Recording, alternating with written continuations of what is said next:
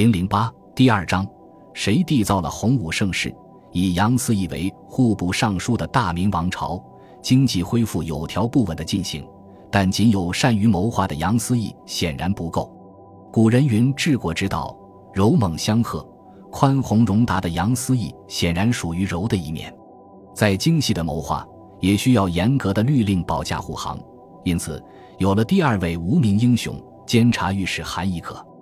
汇聚明朝宦海英杰的《明史》里，诸多直臣皆被大书特书、流芳百世，其中琢磨最少的韩懿可，堪称他们中间的祖师爷。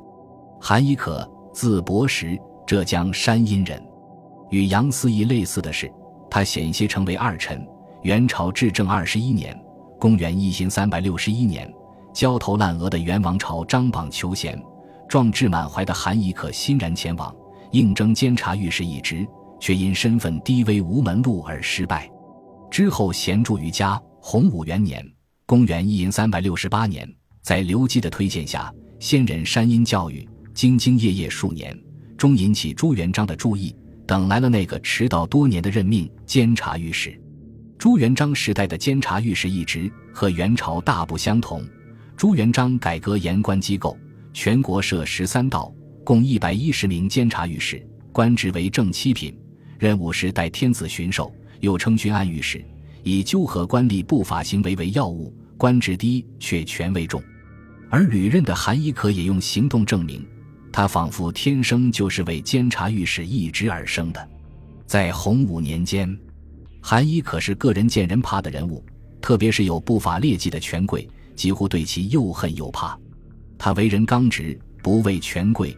甚至敢撸朱元璋的胡须。洪武初期，李善长退休，胡惟庸继任中书省左丞相，堪称万人之上。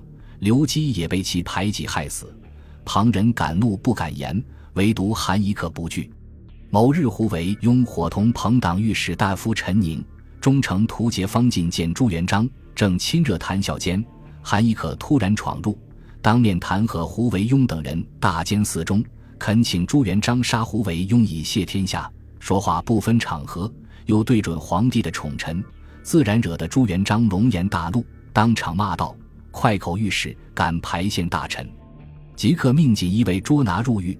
然而受尽酷刑的韩懿可毫不屈服，始终大骂胡惟庸不止。消息传到朱元璋处，冷静下来的朱元璋终为之动容，下令将其释放。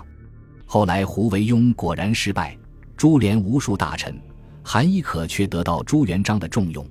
韩懿可再接再厉，成日纠合重臣，被其弹劾的名单上是一连串大明朝开国的功勋人物：傅有德、王弼、陆中亨、廖永忠、蓝玉，却不是如朱元璋所说的排陷大臣。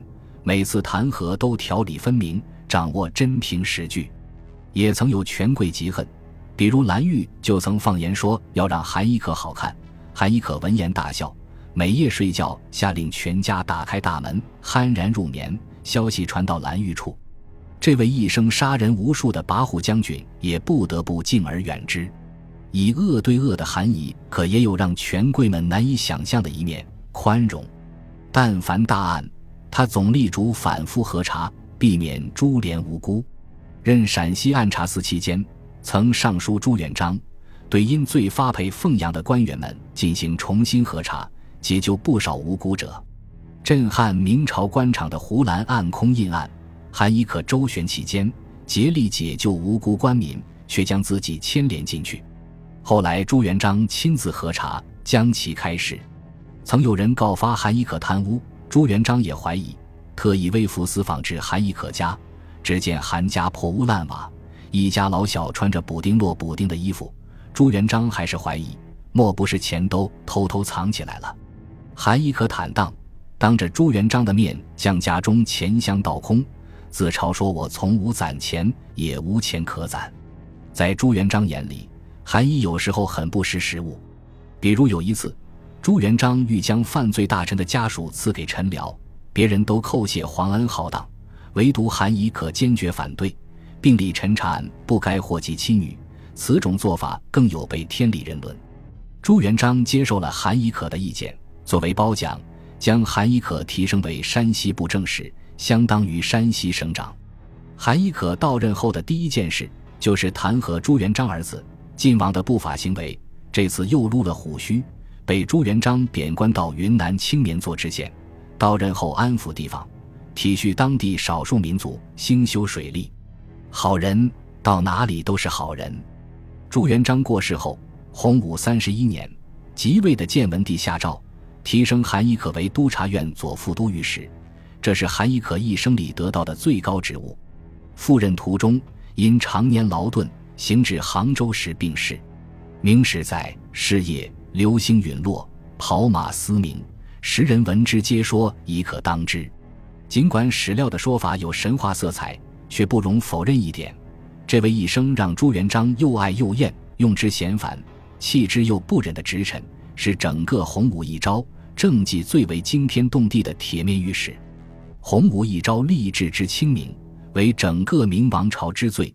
以韩宜可为代表的直臣们居功甚多，他的价值恰如朱元璋对他的一句评语。清廉古公之臣。